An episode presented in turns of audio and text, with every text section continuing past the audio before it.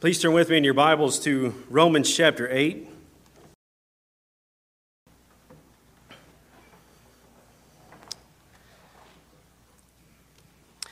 Romans chapter 8, our text this morning, verses 29 and 30 of God's holy word. We come here to these verses that are known as the golden chain of salvation or as the commentator William Hendriksen calls it, the unbreakable chain. We have these wonderful graces that are described for us here in this passage of what God had done in eternity past, what God does in time for his people as he calls them, as he justifies them, as he promises to glorify them. We see our Lord's sovereign love put on display in passages like this and how wonderful it is, and how much of a comfort that it gives the people of God to see how we are secured in the hand of our God, that none will be lost. And that you'll notice as we work our way through these uh, in verse 30 of being called and justified and glorified, these are in the past tense, as if Paul is saying it's a done deal. You are secured, and this is your promise. We have this comfort given to us that God is working in us in the present time through our circumstances. And this is given for us here. Paul says in verse 28 that we went over last Lord's Day that all things work together for good to those who love God, who are the called according to his purpose. And we ask the question how do we know that? How can we trust that? He's already spoken of our future glorification already within Romans 8. He talked about how creation is longing for that day, how we're, we are groaning in ourselves, longing for that day. He gave us such assurance of knowing the intercessory work of the Spirit of God who is bringing us along in our Christian life, moving us toward that day.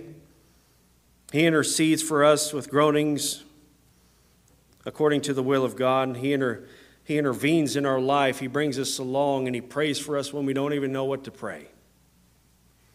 This is some great graces that God has given to His people.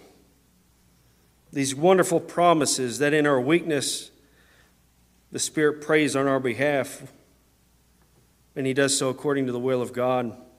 He helps us in our weakness. And because of His great love for the saints and praying for us, Paul says that we know with certainty that all things, whether times of prosperity or times of adversity, all things are working for our good, for our benefit, that it would be profitable for us, virtuous. He works all things for good as He carries us along, and He produces righteousness in our lives. These are things that we've been over. These are things that we've been looking at for the past number of weeks of of what God is doing for his people. Stuff to bring us comfort and encouragement, these wonderful truths.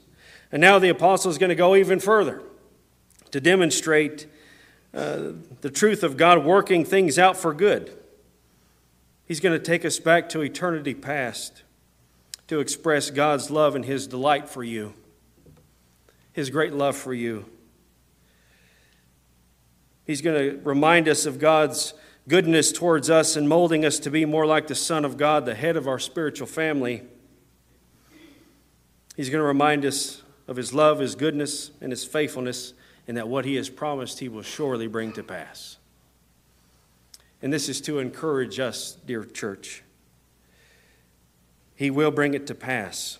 As He says in Philippians 1, verse 6 For I am confident of this very thing that he who began a good work in you will perfect it until the day of Christ Jesus.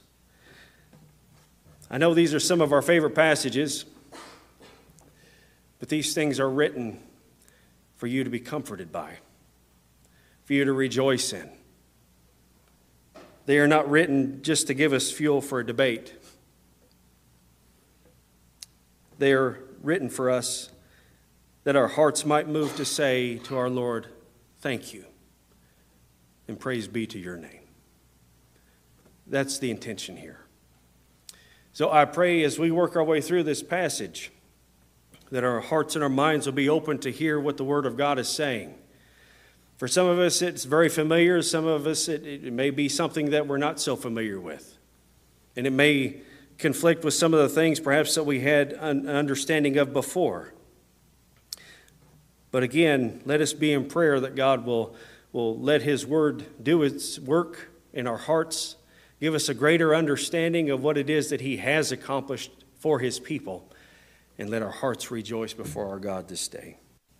If you would, please stand for the reading of God's Word. This is God's holy, inspired, inerrant, authoritative, infallible words. And let us give our attention to the Holy Scripture.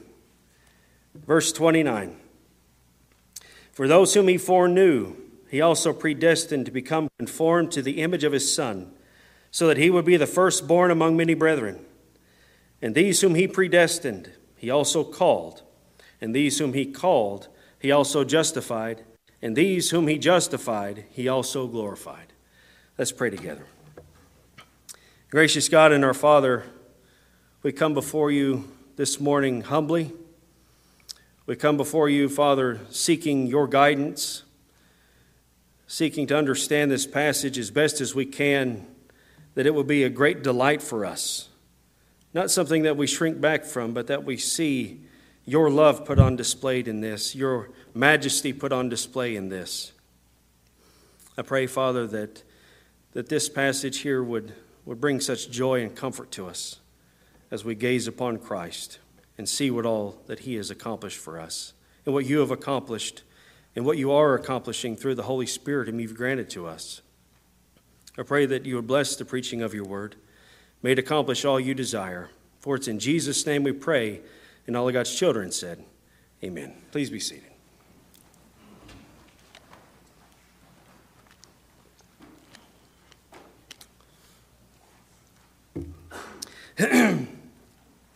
so last Lord's Day we had went over chapter 8 verse 28 of all things working together for good to those who love God who are the called according to his purpose. And now we have the apostle who is elaborating on that good.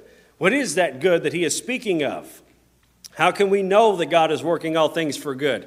And so, to ensure his readers that God is working all things for good, whether in times of prosperity or adversity, he's going to show us of God's great love that he had for us in the very beginning, that he continues to have for his people even today. And it is found here in these verses. Now, for many people who are not within the Reformed tradition, they see these verses, or at least the Reformed understanding of these verses, you know, casting some kind of a shadow on the, the image of God, on the goodness of God. As uh, passages like this somehow making God some, some kind of a moral monster or something. And these passages uh, do quite the opposite because it gives us an understanding of God's sovereignty, of God's love, of God's grace, and what is grace. That's the thing that we have to always come back to. What does it mean to be saved by grace? And these passages here help us to understand that. It shows God's justice in the fact that if He chooses some unto salvation, He is indeed going to bring judgment on the others. There are many things to see within this passage. And so, again, let our minds and our hearts be open to hear it. He starts out by saying, For those whom He foreknew. Now we're looking here at God's great love for his people, for those whom he foreknew. To foreknow does not mean foresight. That's not what the word means. He uses two Greek words here for foreknow and predestined, and they both are, are giving us that, that sovereign look or that look at God's sovereignty and his great love. helping us to understand that His love for you is going back all the way to eternity past. One theologian says this God has ordered the circumstances surrounding the lives of His people to accomplish His purpose for them. Paul communicates this by using two expressions to know beforehand and decided beforehand. Together, these terms refer to God's loving, purposeful choice of his people, with knew beforehand connotating the loving relationship God has with his people, and the word for deciding beforehand, emphasizing the resolve with which he chose them for a particular purpose. Here, in a way, this is consistent with his focus on God's purpose. Paul takes God's loving, intentional choice of his people back in time to a period before his people existed. Now, this word for foreknow, we need to, to look at it for just a moment. We need to take some time here. One theologian would, would say that this word foreknow means divine active delight. In his own sovereign and good pleasure, God sent his love on he set his love on certain individuals, many still to be born, gladly acknowledging them as his own, electing them to everlasting life and glory. The word foreknow comes from the Greek word gnosko. Gnosko is used in a number of different instances, but it gives an understanding there of, of that intimate kind of a knowledge, that intimacy of love. You know, the scripture tells us that Joseph did not know Mary until after Jesus was born.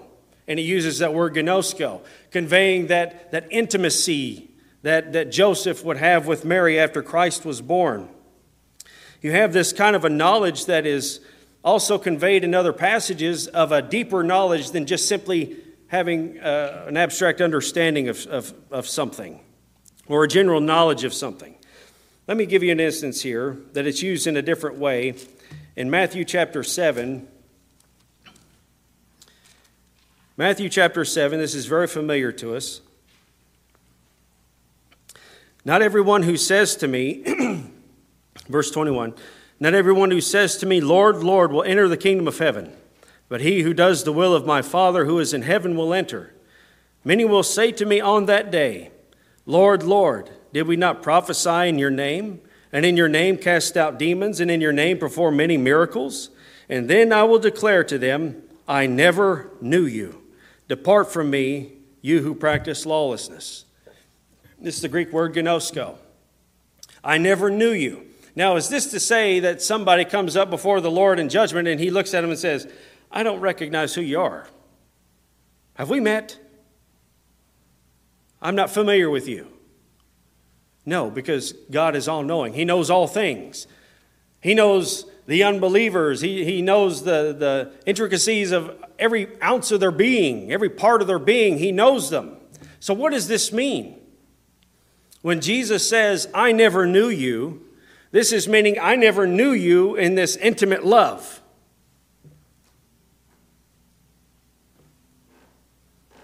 I never knew you. Which also gives us an understanding, too, about God's love and to whom God's love is given. If God's love is just something general and given to everyone of the same degree and in the same way, then this would not make any sense. For Jesus to say, I never knew you with this intimate love. But it does make sense when we come to understand that God's love for his people is something far, far different than what God's common grace or his general love, you could say, for even the unregenerate. In John chapter 10,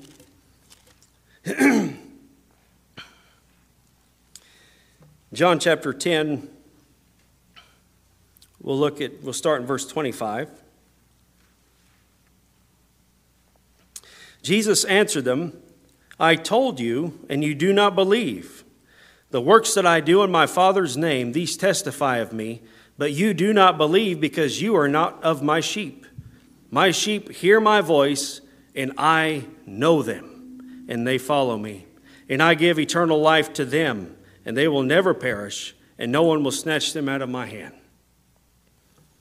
I know my sheep, is what he says. He knows his sheep with that intimate love, that intimate knowledge, that loving, intimate knowledge. And so, this particular word that is used back in Romans chapter 8 puts a prefix on the front of it prognosko, which is beforehand, to know beforehand, to know with that intimate love beforehand. That's what the word means. It doesn't mean foresight. It's not as if, here's some of the things that we have to do. Whatever position that we hold, we need to see what the outcome of it is. If I follow this line of thinking, where do I end up? If we interpret this to mean foresight, that God looked into the future, seen who was going to believe, and on the basis of them believing and, and praying to receive Him, on that basis of that knowledge, He elects them to faith. Because you can't get around election. Elections in the scripture, it uses the word elect everywhere. So if we say that God looked into the future, saw who was going to be praying and receiving Him, and on that basis He elects them to faith, then one, we have conditional salvation, and two, it's implying that God had to learn something. And God doesn't learn anything because God knows all things. This word means those whom he loved intimately beforehand. And that word is used in that context of that intimate kind of love.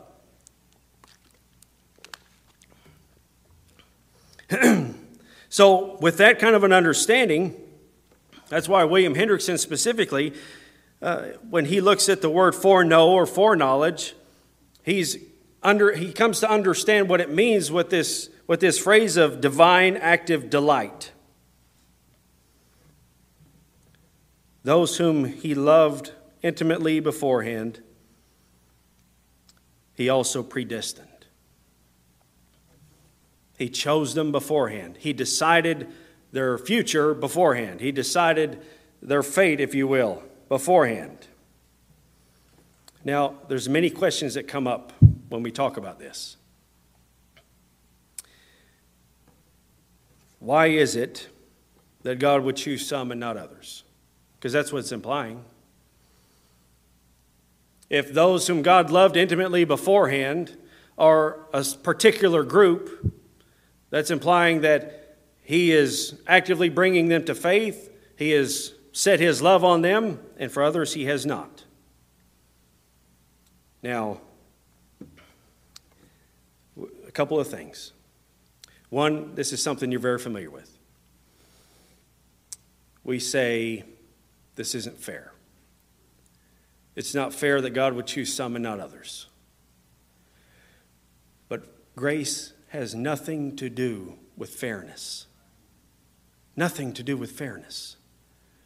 Fair, as I'm sure you've heard Dr. Sproul say, fair is everybody gets God's judgment because everybody is a sinner.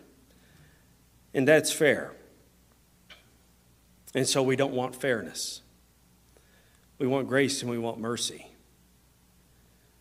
So, grace, as we have come to understand it, is a simple meaning of unmerited favor. It's receiving something that you do not deserve. So, if fairness is that everybody goes to hell because everybody is a sinner and everybody deserves God's wrath, grace is something much, much different. Grace is God saying, I'm going to choose you unto salvation. I'm going to set my love upon you for no other reason but for my purpose and pleasure. Not that you have earned it. And you know, that's exactly the way in which the Lord had set his love on Israel in the Old Testament. I'm going to set my love on you on behalf of your fathers and I'm going to choose you out of all the nations of the earth to be mine. And so, when you're looking at the doctrine of election, it is absolutely consistent with how we see it also in the Old Testament. So, if God is bringing his people to faith and he actively brings them to faith, and we'll look at that a little bit more, does that mean that God is actively hardening other people in which they cannot come to faith? Because that's a charge that is against the Reformed tradition of, of the doctrine of election. People are coming into the kingdom when they don't want to, but God chose them, so they got to come. Then you got people who want to come into the kingdom, but God didn't choose them, and so they can't come. Those people do not exist. You will never find an instance in which you will have a person that would like to be saved, but I can't because God said I can't. He didn't choose me. And you'll never find somebody who is saved saying, I really didn't want to be in the family of God, but since God chose me, I had to come. Those people don't exist. God actively And this is what we need to understand about election and reprobation. God actively brings his people to faith. Everyone is in darkness, everyone is dead in their trespasses and sin, and God makes them alive with Christ. That's why he says, By grace you have been saved, and he passes over the rest, leaving them to their just judgment. He doesn't actively harden them. They're already sinners. They're already in rebellion against him. They are already in darkness. He simply passes over them and leaves them to their just judgment. And so it's not a scenario in which God actively brings his people to faith and actively hardens the rest. That's not what we find.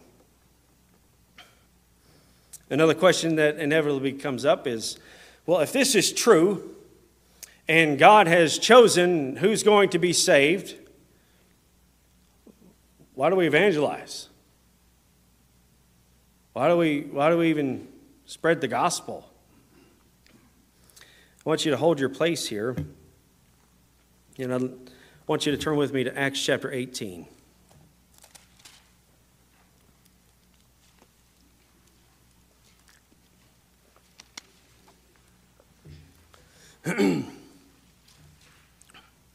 In Acts chapter 18, we'll begin in verse 1. After these things, he left Athens and went to Corinth. And he found a Jew named Aquila, a native of Pontus, having recently come from Italy with his wife Priscilla. Because Claudius had commanded all the Jews to leave Rome, he came to them.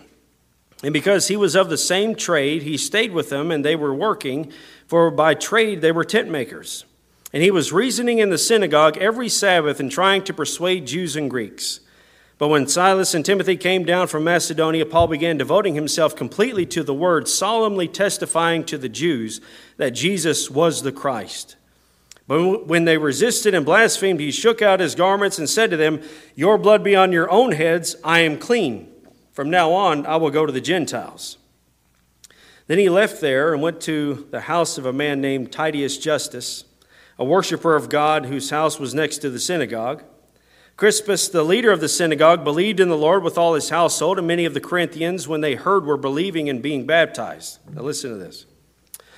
And the Lord said to Paul in the, in the night by a vision Do not be afraid any longer, but go on speaking, and do not be silent, for I am with you, and no man will attack you in order to harm you, for I have many people in this city. Now, we know Crispus, the leader of the synagogue, believed. Other Jews are believing as well. Paul is being almost run out of, of the synagogue because they're blaspheming and they're resisting, and yet he has this vision from the Lord saying, Don't be afraid any longer, but go on, keep preaching, for I have many people in this city. And you start scratching your head going, well, What does that mean? He has many people in this city. But if we understand what the scripture tells us, that faith comes by hearing and hearing by the word of Christ, and that it is indeed the gospel that God uses to bring his elect to faith, as you have Paul preaching to Lydia, and what does the scripture say? The Lord opened her heart for her to receive the things that Paul was saying. The gospel is the instrument by which God brings his elect to faith. And so it was necessary for Paul to keep on preaching in Corinth because many people in the city needed to hear the gospel. We evangelize one because God tells us to. We don't need to try to reason ourselves out of it, whether or not we should or we shouldn't, because we're relying on God's sovereignty. God said, Go. So that's what we do. And we don't know who the elect are. And so we give the gospel freely to every person because we don't know who they are. And even people that we meet and people that we have in our families that have, that have rejected the gospel, we don't throw our hands up and say, well, they must not be of the elect because I gave them the gospel and they didn't receive it. How many times did you hear the gospel before it finally, uh, before the Lord finally opened your heart to receive it? God has His appointed time. And so, as long as our family members and friends and others have breath in their lungs, there's still hope because we don't know who they are. As I'm sure you've heard Spurgeon say, if you can pull up someone's shirt tail and show me an E stamped on their back and I know the elect, I'll limit my work to them. But there is no such stamp, no such mark. So we evangelize because God tells us to, and we don't know who the elect are. you need to understand as well even if you don't even if you do not hold to the reformed doctrine of election you're still not getting rid of the dilemma. Because even if you take the other view and we say okay god knows all things and so god knew who would believe and who wouldn't. Okay. As richard had asked me once are you saying before god ever made the first speck of dirt he knew who would believe? The answer to that is yes, because we know God's all knowing. So before God made the first speck of dirt, he knew all who would not believe. And we have to come to that conclusion and say, that's correct. But he made both anyway. And so you still have to acknowledge that God is creating people knowing that they will endure his judgment and have no hope. You have to admit that. Unless you're an open theist, you have to admit that. And by the way, open theism is the logical conclusion of the Arminian view. Open theism says, well, God doesn't really know. He's learning as he goes. So he can't determine to know who's going to believe and who isn't. Or you have other Arminian theologians who would say that yes, God knew beforehand, but it's still possible for someone to change their destiny if they decide to believe. That is an attack on God's omniscience, on his power, on his sovereignty.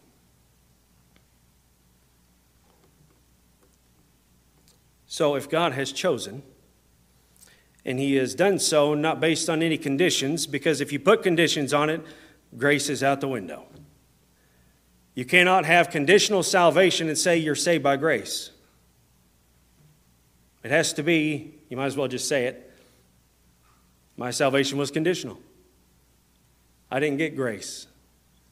I met a criteria whereby God elected me to faith. So if we're saved by grace, because we know that we're saved by grace, and God has chosen to bestow that, that salvation on us not because of any of our own doing, and He, he has chosen to grant us mercy based on His own purpose and pleasure, what does that what does that have to do then with Christ's atonement? Because all of this is connected. So the question comes for whom did Christ die?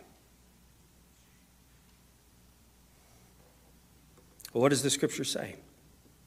Jesus himself says, I come not to be served, but to serve, and to give my life a ransom for many.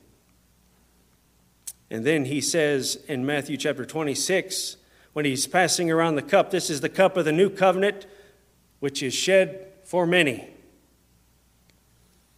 And then Jesus says in John 10, I lay my life down for my sheep.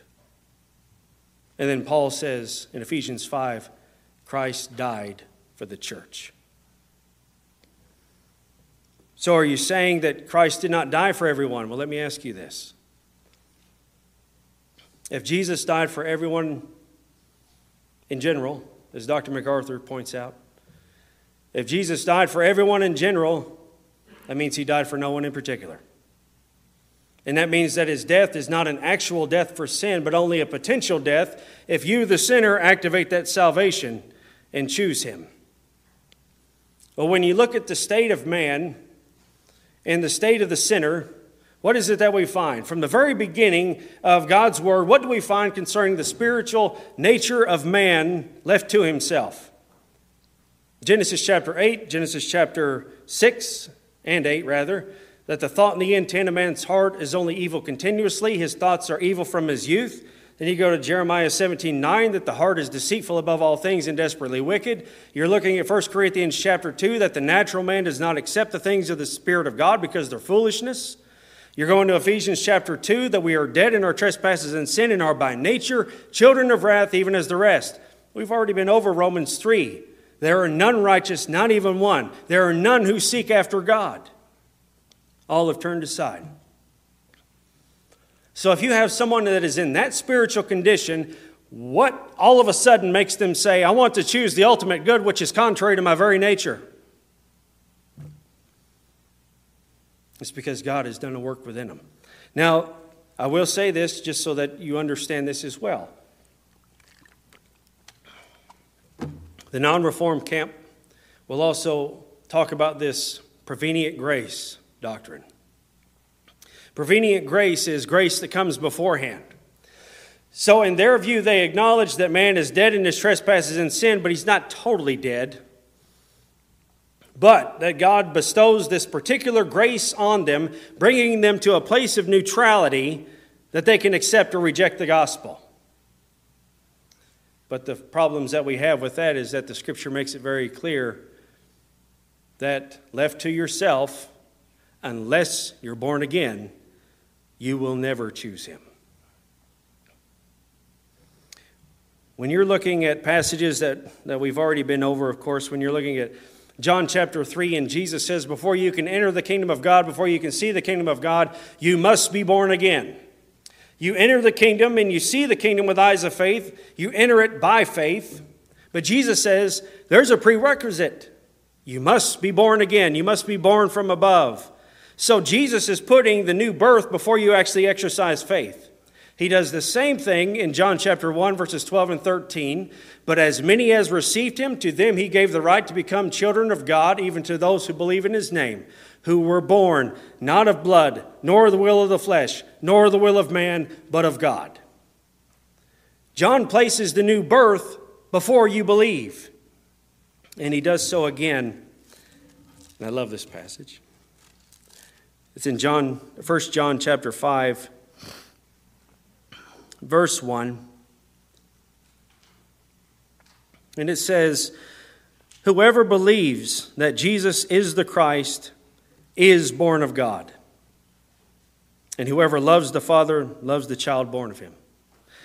Now, here's the really interesting part. At least it's interesting to me. Maybe I'm just a nerd, I don't know. But it's interesting to me. Whoever believes, this is in the present tense. It's an active participle, serving as a, uh, as a verb. Whoever believes in the present tense that Jesus is the Christ is born of God. That is in the perfect tense in the Greek, meaning it's an action that has taken place at a certain time and the effects of it continue thereat, thereout.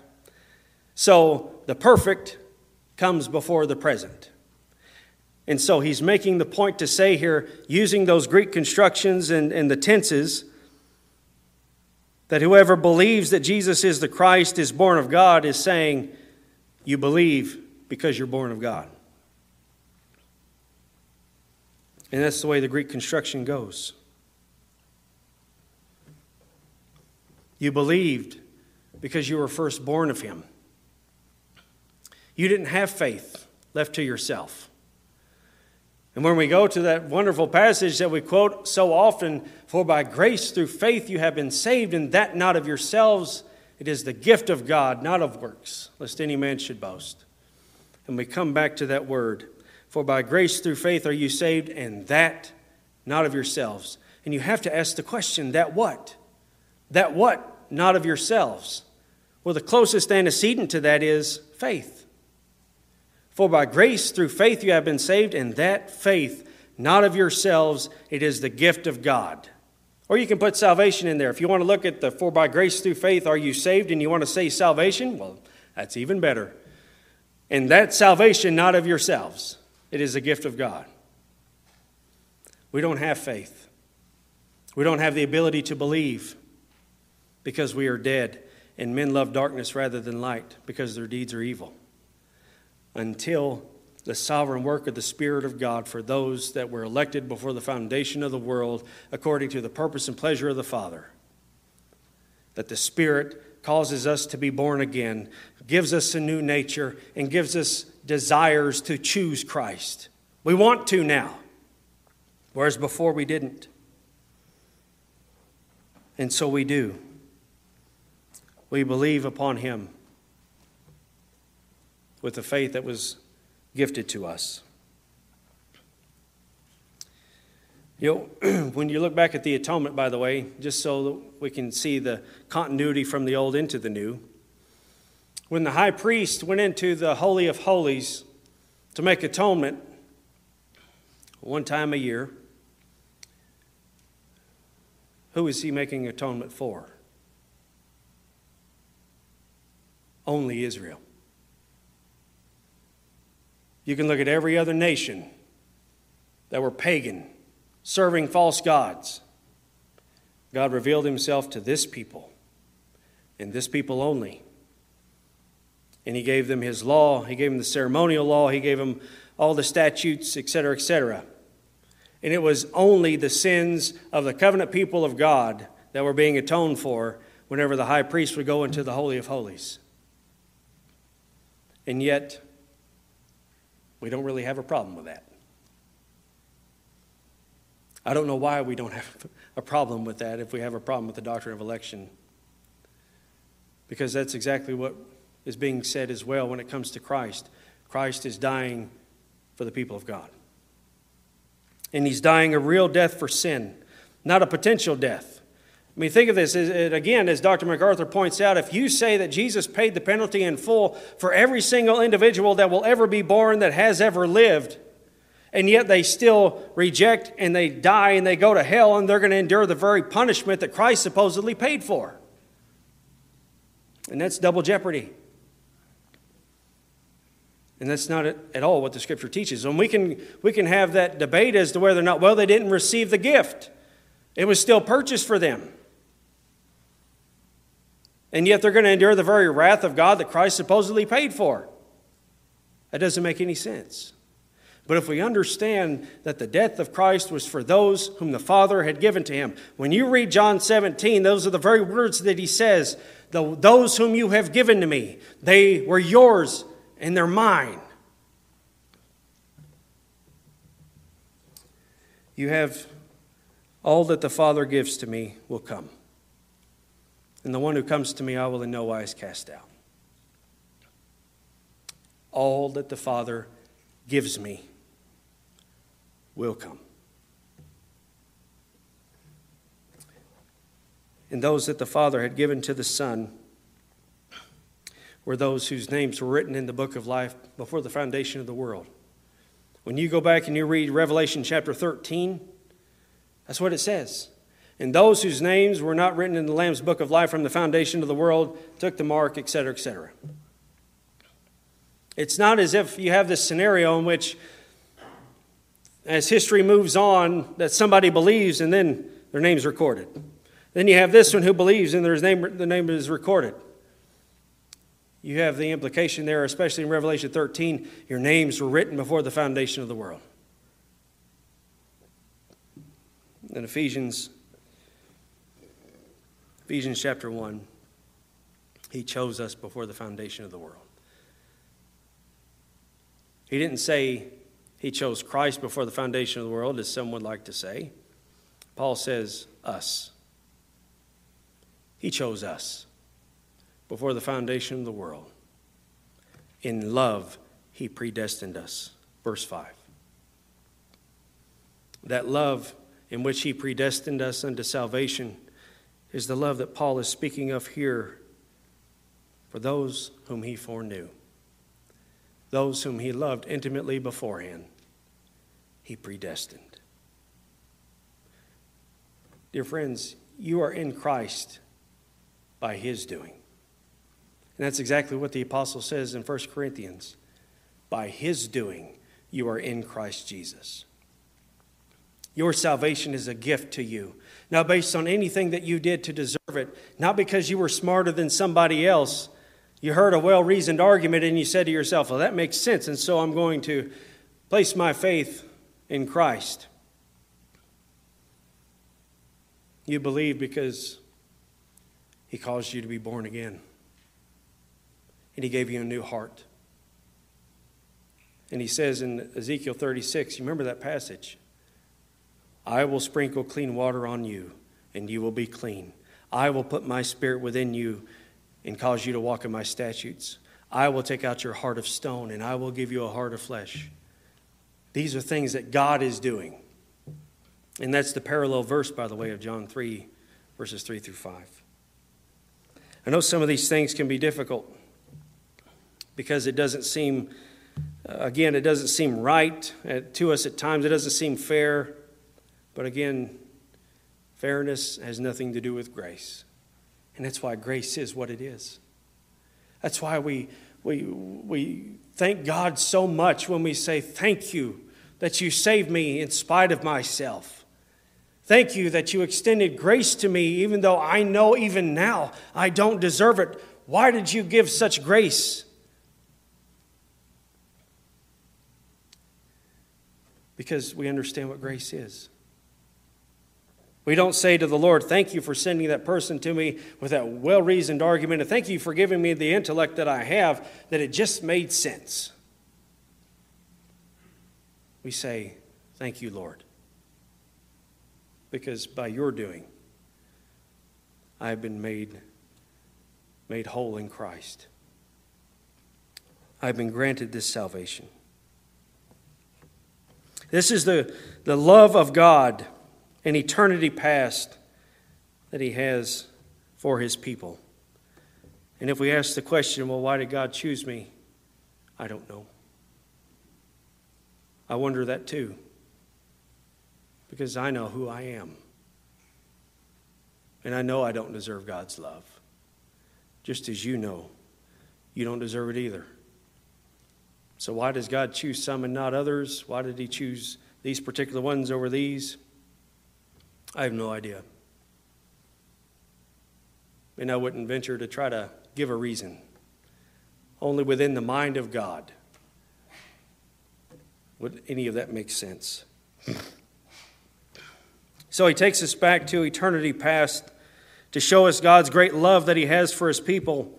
Those whom he foreknew, he also predestined for this purpose to become conformed to the image of his son. This is the goodness, this is the good that, that Paul was speaking of back in verse 28. We know that all things work together for good. Well, the good here is elaborated on. It's to be conformed to the image of Christ, to be conformed to the image of the Son. That means to be made in like form, to be conformed to his moral image. To be made to be molded morally to the character of Christ. And this, this occurs through your good times, this occurs through your difficult times, as Paul has already told us about difficult times and suffering and pain. But all of this is to, to help us to grow into Christ and to shape us and to mold us to be more like Christ. Through your sufferings, we are made more like our Lord. The Apostle again says in Philippians, that I may know him and the power of his resurrection and the fellowship of his sufferings, being conformed to his death. It is through those times in which you do the very same thing, at least what is the intent is. When we have times of difficulty, what is, what is it that you do? We've talked about that the past couple of weeks. Know, when Christ was being reviled, what did he do? He entrusted himself to him who judges righteously. When you're going through your times of suffering and pain and trials, what is it you do? You entrust yourself to Him who judges righteously. And as you entrust yourself to Him, you have a confidence that is building up in you towards your Lord, a greater love for Him, a greater adoration, a greater desire to walk in obedience to Him as you see what goodness is being given to you, even in the time of your, most, of your greatest pains. It is pain that ends up, interestingly, shaping us and strengthening our faith giving us an even greater desire to walk in obedience.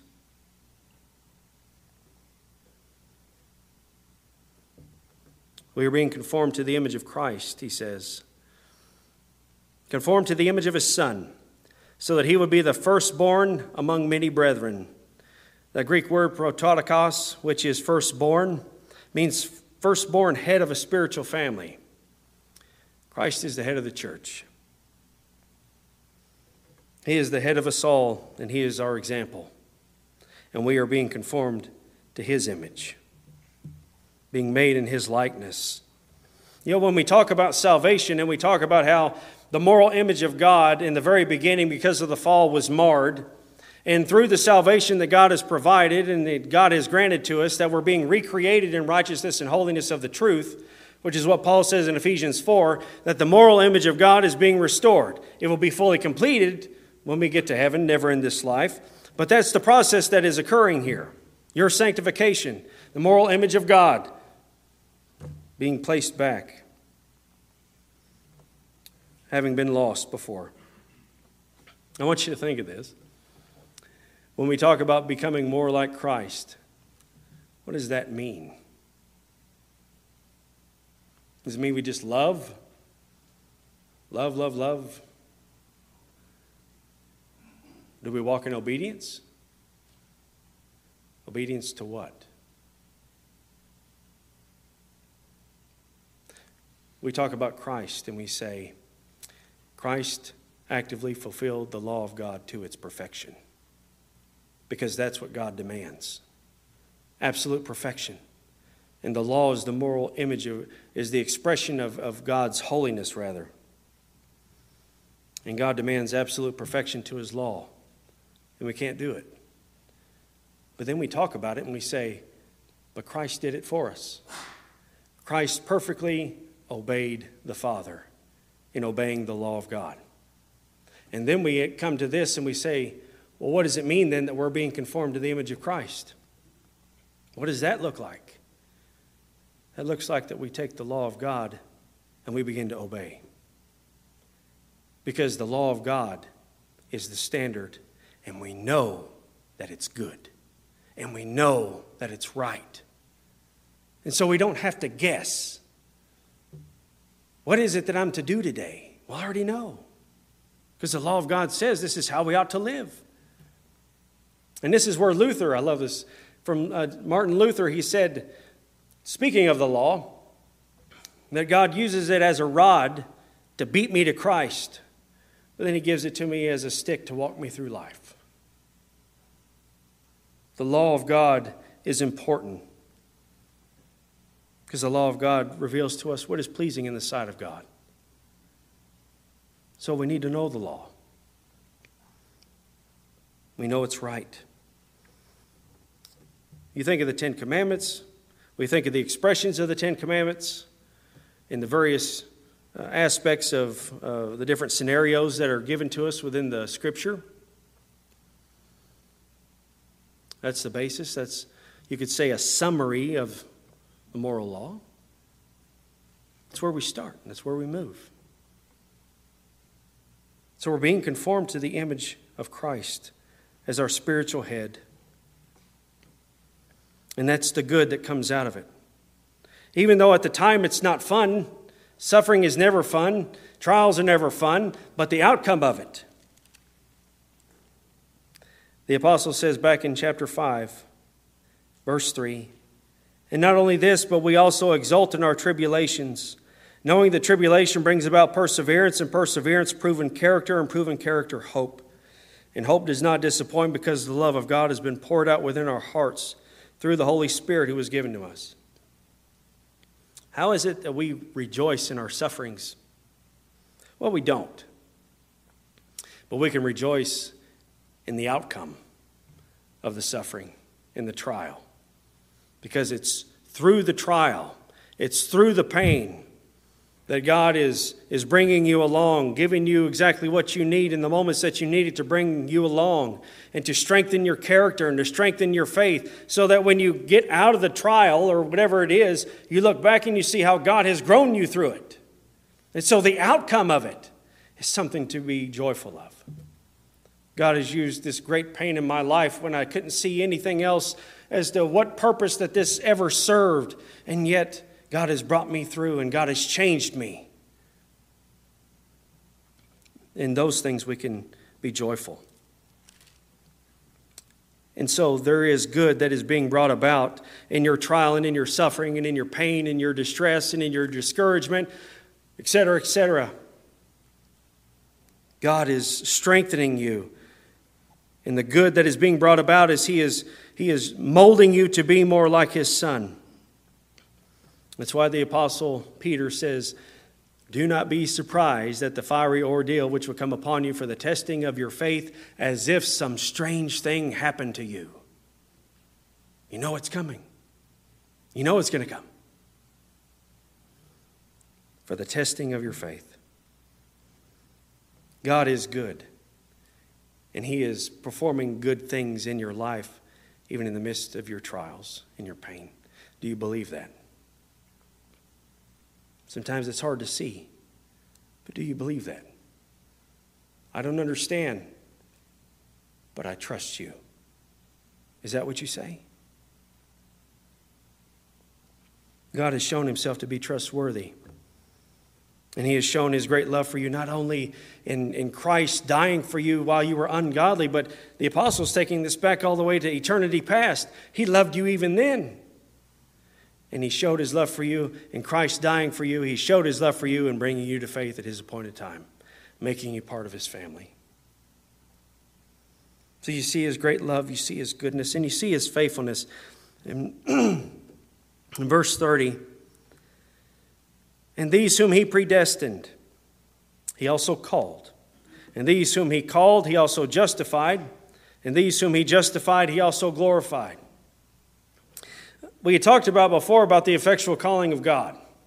It is a calling that God gives inwardly, it is a sovereign calling, it is an irresistible calling. It is a divine summons from the great king. When he calls, we answer. Why do we answer? Because the Holy Spirit of God has regenerated the heart, giving us a new nature, and now we call upon him in faith. We cry out to him. Think of how many times throughout the New Testament that you find that phrase, the called of God. You are the called of God.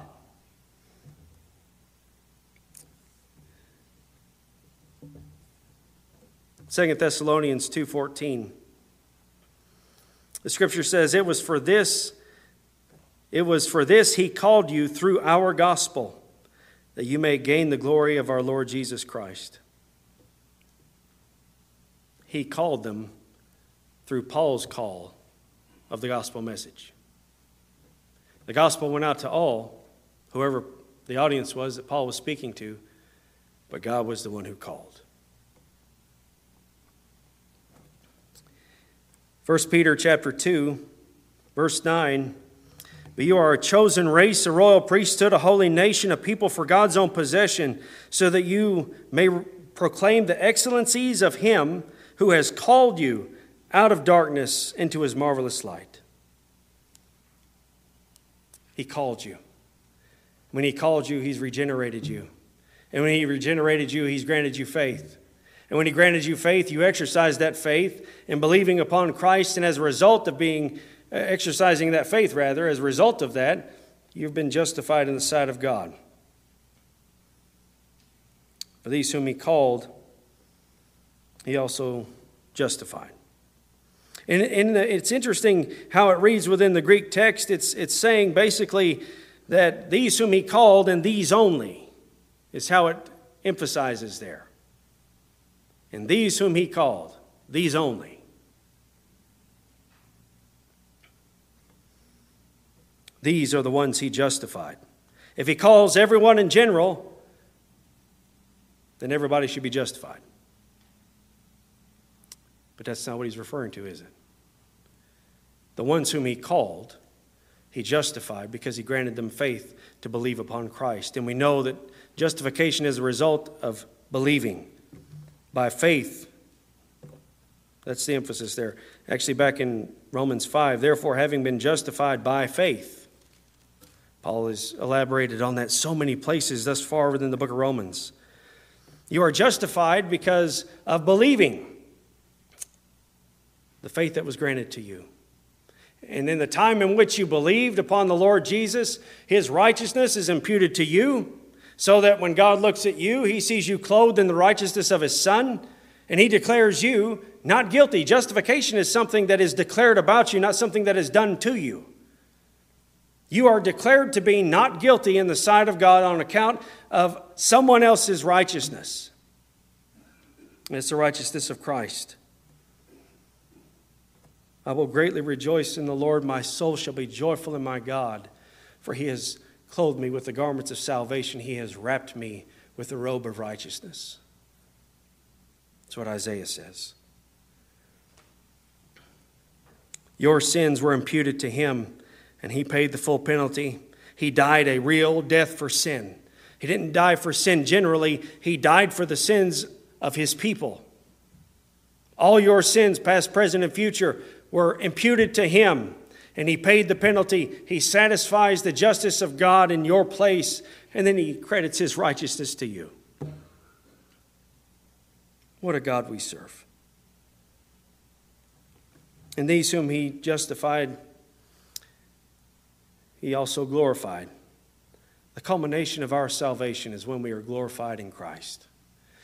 You know, we, we talk about now that when we die now, our body goes to the dust of the earth, our spirit goes home to be with the Lord. We're in a state of perfection, right? No more sin, yes. But your salvation isn't done yet. There's something even greater to look forward to, and that is when you are glorified in Christ. The day that creation is longing for, that we're groaning for, is to be glorified in our Lord. What does it mean to be glorified in our Lord? I don't know. We'll find out. We don't know what we're going to be like, but as John says, we're going to be like him in a physical, glorified body. Because Christ rose from the dead in a physical, glorified body, John says we're going to be like him. I don't know what that's going to be like, but it's something so magnificent that Paul says creation is groaning and waiting for that day. We will be fully made whole in Christ. And that's why you have that sequence of events when you're looking at the resurrection passage in 1 Thessalonians 4. That the dead in Christ rise first. Well, why do the dead in Christ rise first? Because they've gone home to be with the Lord. They're in a state of perfection, but the culmination of their salvation isn't done yet. They rise first, reunited in their physical glorified body, we who are alive and remain at the time of his coming will be caught up, changed in the moment, twinkling of an eye, as he says in 1 Corinthians. That's the culmination. That's the day we look forward to. That's the great hope. That's the blessed hope that we have in Christ to look forward to. And you notice this, as, as I had mentioned earlier, these are all in the past tense called and justified and glorified. And glorification has happened for no one yet but they're in the past tense.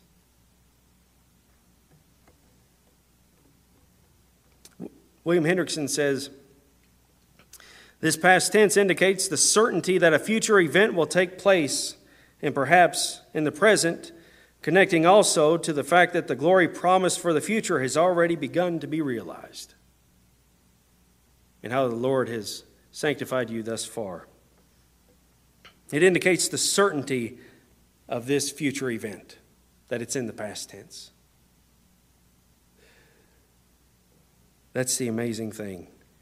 It's a done deal, it's certain to happen. There is no going back. When God has promised you eternal life and God has made this promise to you, He has demonstrated His faithfulness to you already in your life. He's demonstrated His faithfulness to His people all through the Scripture that we can go back and we can see the testimony of so many of how God brought them through, how God was always faithful. He fulfilled all the promises that He ever said He would do. There was not one that was missing because He changed His mind. God is faithful. And when He says to you, Whoever beholds the Son and believes in Him will have eternal life, and I myself will raise Him up on the last day, that's a certain promise. That's a sure promise. And He will perform what He says. And all of this is connected together, of course. Again, this isn't just a passage to try to have some fuel for debate. This is a passage to look at and say, This is so amazing that God is so gracious to us, that God is so wonderful to us, even though we know who we really are. He loved us even before we ever existed. Well, that's what the word means. At the right time, when Christ died for the ungodly, he was dying for those that the Father had given to him. That's what the scripture says. And then, when the appointed time came that we believed upon Christ, it was because the Spirit did a work in me first? Yes. He secured it from the very beginning. At the appointed time, He brought it to pass, granting you salvation. And you think of all the things that God does, right? He doesn't just save us and then let us continue on and then he kind of steers us this way or that. I mean, when you're looking at the, the verses prior in verses 26 and 27 that we already went over, that the Spirit helps in our weakness, that He's bringing us along. It's in His power that we're being brought along. It's in His power that we're, being cha- that we're being changed into the moral image of Christ. It's by His power that we continue to believe. We persevere. That's one of the things that we talk about within the Ordo Salutis, right? The order of salvation. You have those nine particular blessings that come to all believers. You have the effectual calling, regeneration, conversion, justification, adoption, sanctification, and perseverance, union with Christ, and glorification. We talk about perseverance, which is continuing to believe. Why do we continue to believe? Because God has preserved us in His hand, and not one of us will be lost and then he intercedes for us to pray on our behalf when we don't even know what to pray. He perfects our worship before God. All of these things is what God is doing for us. So many, so many other things I'm sure that we can't even fathom of what the Spirit of God is doing for the people of God.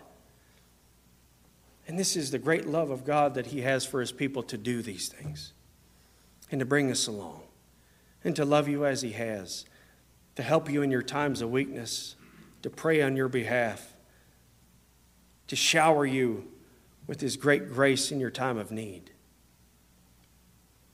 because of His great love. Do we consider that? Do we reflect on that? This is one of those passages that you just look and you say at the very end, Praise be to you. He has secured your salvation, dear friends. And you will never be lost. So let us rejoice in that today. As we ready our hearts to take of the Lord's Supper, let us be in remembrance of that, of what God has done on behalf of his people. Let's pray together. Gracious God and our Father, thank you for this portion of your word. Thank you for your love that is put on display for us here for your grace that is put on display, for your faithfulness and your goodness. Father, we acknowledge that not one of us here are deserving of any of that. This is all you're doing. All the credit goes to you. We can't claim any of it. That's why we it is a joyful thing for us to say salvation is of the Lord not us. We ask the questions why did you choose us? Because we don't understand. If you were to ask probably each one of us, if we were God, if we would have chosen us, and we would say, No. Thank you that we're that you're not like us. Thank you that you only are God. Whereas these things eh, confound us, we know that it's working its way, it makes perfect sense in, in your mind. For you are God. Father, thank you for these great graces. Thank you for revealing these wonderful things to us in your word that we can reflect upon, rejoice in, be so encouraged and comforted by. We know that all things work together for good because you've had our good in mind ever since eternity past. And you have our good in mind when you bring us into the culmination of our salvation at the very end. Father, we love you because you first loved us. And it's in Jesus' name we pray. And all of God's children said, Amen.